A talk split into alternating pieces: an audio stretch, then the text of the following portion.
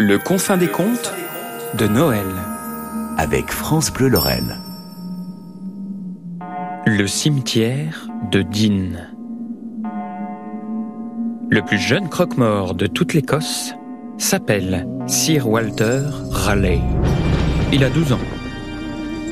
Savoir comment ce jeune garçon est devenu sœur, anobli par la reine en son château de Holyrood, n'est pas l'affaire qui nous occupe pour le moment. Savoir pourquoi cet enfant écossais, gardien de cimetière, porte le même nom que celui d'un poète anglais du XVIe siècle ne devrait pas nous intéresser non plus. Quoique.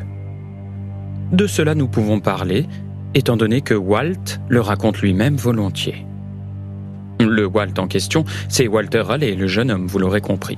Ses amis l'appellent comme ça, et vous pourrez vous-même l'appeler Walt si vous devenez un jour son ami, euh, tout du moins de votre vivant. Alors voici l'explication.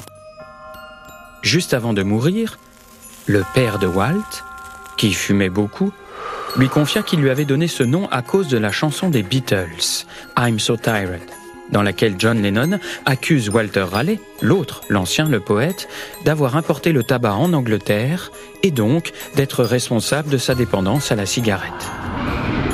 Comme le tabac était un vice partagé par John Lennon et le jeune père, celui-ci murmura au nouveau-né en se penchant sur son berceau Alors comme ça, c'est toi mon nouveau poison, mon poison à moi, mon si grand poison, mon amour de poison. Le premier que je verrai le matin, le dernier que je verrai le soir, et celui qui me fera me relever la nuit. Un poison pire que la cigarette. Oh, je suis fatigué rien que d'y penser. Comment je vais t'appeler? Eh bien, je vais t'appeler Walter Raleigh. Le jeune père en question était le gardien du cimetière de Dean, situé juste à côté d'Édimbourg. Aussi vrai que sa femme en était la gardienne. Et très tôt, le jeune Walt, son poison d'amour, traînait ses pantalons dans les allées impeccablement ratissées du jardin des morts de ses parents. Il les aidait à gratter la mousse sur les tombes l'été, à souffler les feuilles mortes en automne, à repeindre les bancs au printemps et à huiler les gonds des grilles en hiver, des grilles hautes et intimidantes que l'on fermait plutôt que le reste de l'année dès que la nuit tombait. Savoir par quel hasard Sir Walter Raleigh naquit un 1er novembre, pile le jour de la fête des morts, ou comment son père mourut, ou comment un si jeune garçon se vit confier la tâche par la reine d'Angleterre elle-même de s'occuper du cimetière de Dean le jour de ses dix ans, n'est toujours pas notre affaire pour le moment. Ce qui nous occupe, c'est plutôt et enfin de savoir comment l'on fête Noël, seul, dans un cimetière, lorsque l'on est un enfant. Alors nous y voilà. Tout ce que je vais dire maintenant est vrai, évidemment, et restera vrai tant qu'il vous plaira d'y croire. Sir Walter Raleigh ne s'embarrasse pas avec les traditions. Le soir de Noël, il fourre dans ses poches autant de caramels mous qu'elles peuvent en contenir, des caramels offerts par Betsy, la vieille qui sent le chat, qui lui en donnait à chaque fois qu'elle vient visiter le colonel Betsy, son défunt mari, un gradé de la Royal Navy mort en opération du cœur. Et Walt part faire le tour de ses coins favoris du cimetière. Il commence par visiter le banc des amoureux, un vieux banc vermoulu à demi caché par les branches d'un aulne poisseux. Il sort son couteau avec lequel il entaille le dossier afin d'y graver un gros trait. Si vous trouvez le cimetière de Dean et le vieil arbre qui est un aulne poisseux dans le cimetière, vous y trouverez aujourd'hui encore un trait gravé sur le banc par année passée par Walt au cimetière.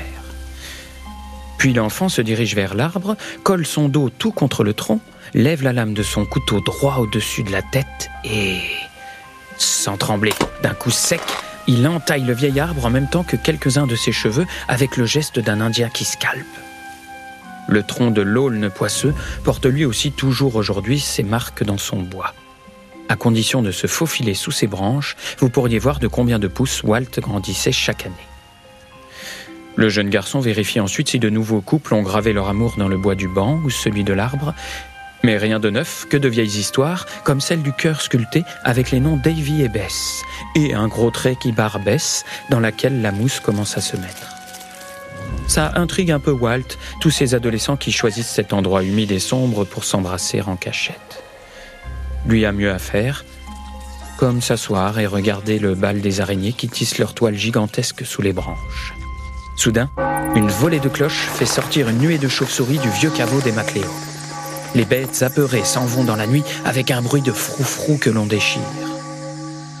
Walt sait que les cloches ne jouent que pour lui parce que Peter, le pasteur, a bloqué le compteur de l'horloge de la petite chapelle exprès pour qu'elle sonne le soir de Noël.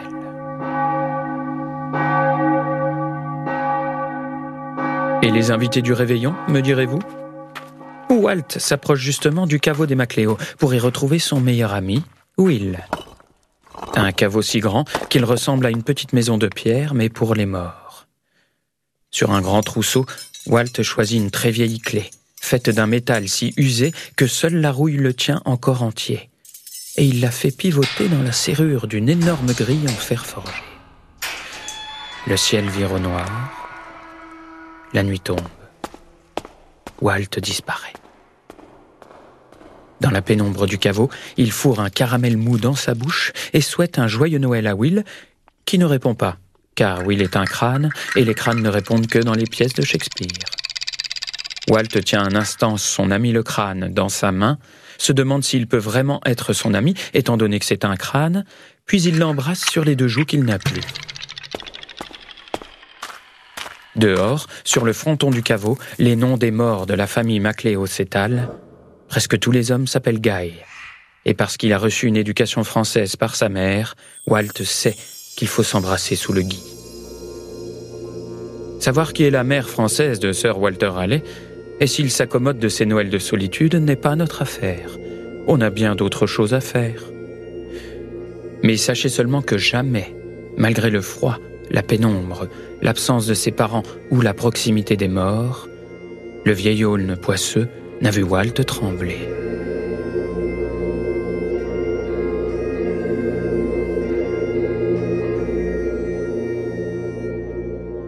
Le confin des contes de Noël.